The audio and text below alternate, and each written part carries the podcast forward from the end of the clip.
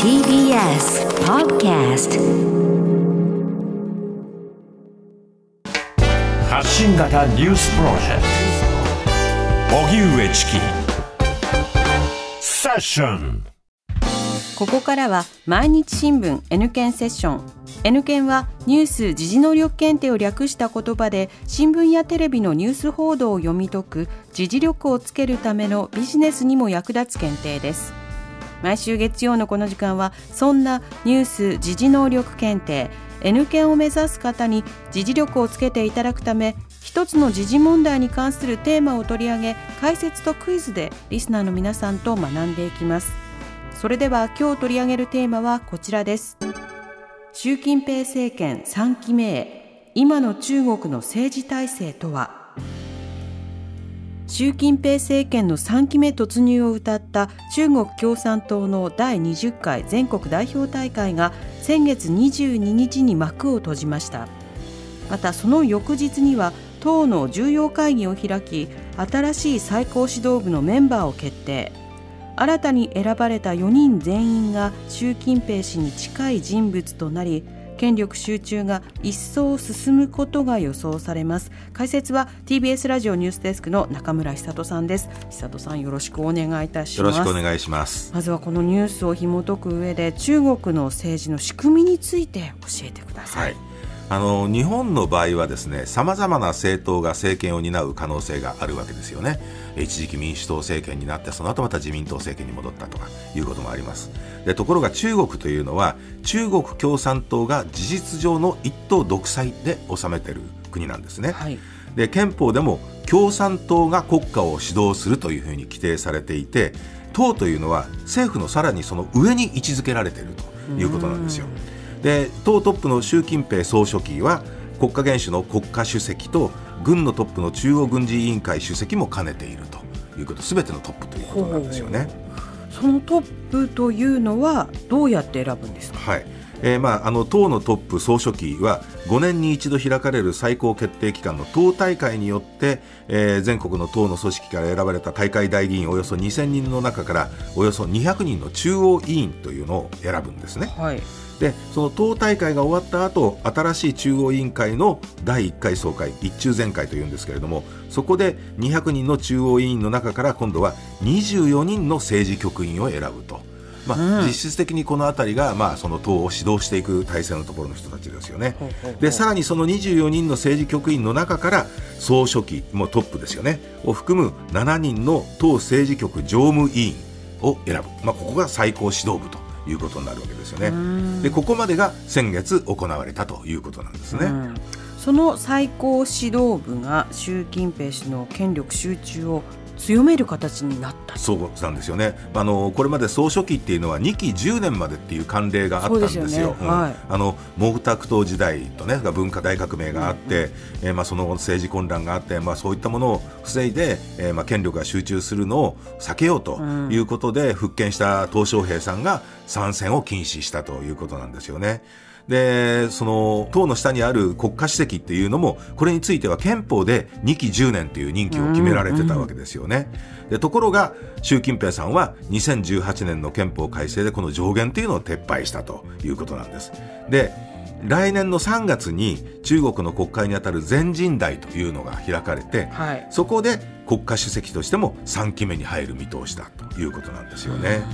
で、まあ、今回その選ばれたあ最高指導部7人政治局常務委員ですよね。のうち新たに4人が入ったんですけれども、はい、新たな人がね。でその全員が習近平さんに近い人物なんですよね。でその一方で党の序列2位で行政府のトップの首相を務めてきた李克強さんらがメンバーから外れたと、はあ、で次期首相とも目された胡春華副総理はその常務委員どころか政治局員にすら入らなかったと。24人の政治局員にすらからも落ちてるということなんですよね。いかに習近平さんのところの人たちが集まってきてるかということです。で、その中国では伝統的に序列1位の国家主席が政治を担ってきて、首相が経済政策を担うという形で政権運営が進められてきたわけなんですけれども、まあ、習近平さんがもう権力の集中を強めるに伴って、えー、李克強さんの影響力が急速に低下していたと。で、習さん3期目に入るのを前に一気にに、まあ、その李克強さんを含めた排除を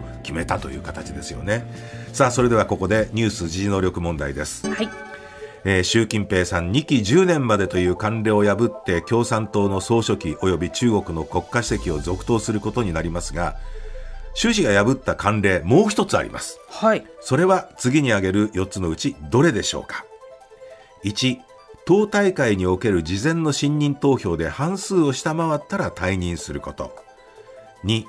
国民からの支持率が10%を切ったら退任すること。3 68歳の定年を超えたら退任すること。4不祥事が発覚したら退任すること。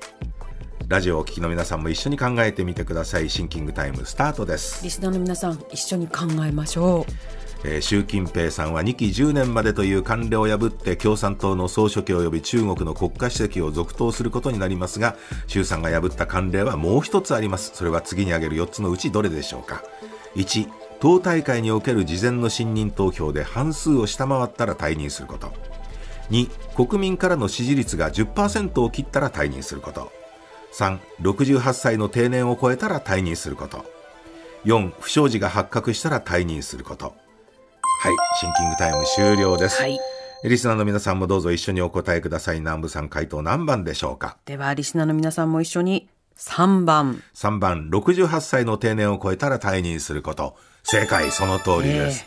まあ、これまでねさっきあの言いましたように1980年代の最高実力者鄧小平さんがその最高指導部では個人への集中権力を防ぐために集団指導体制というのを導入していたわけですよね。まあ、それが引き継がれてきて、まあ、その中には党大会の時点で67歳以下なら次の党大会まで現役で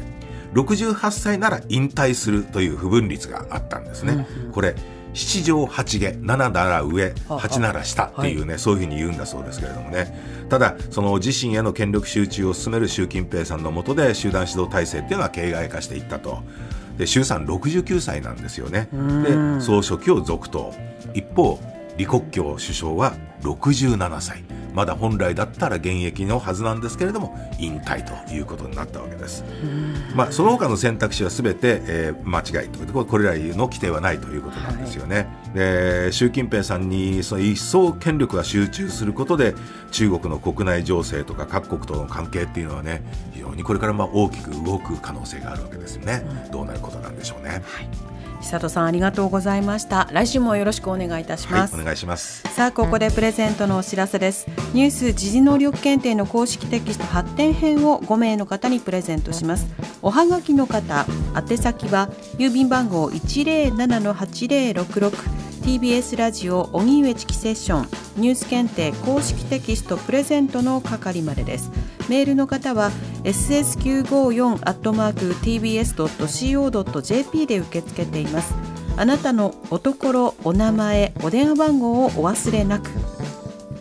ニュース時事能力検定は年4回実施しています。2023年2月に実施される第60回検定の申し込み受付は11月21日月曜日からです。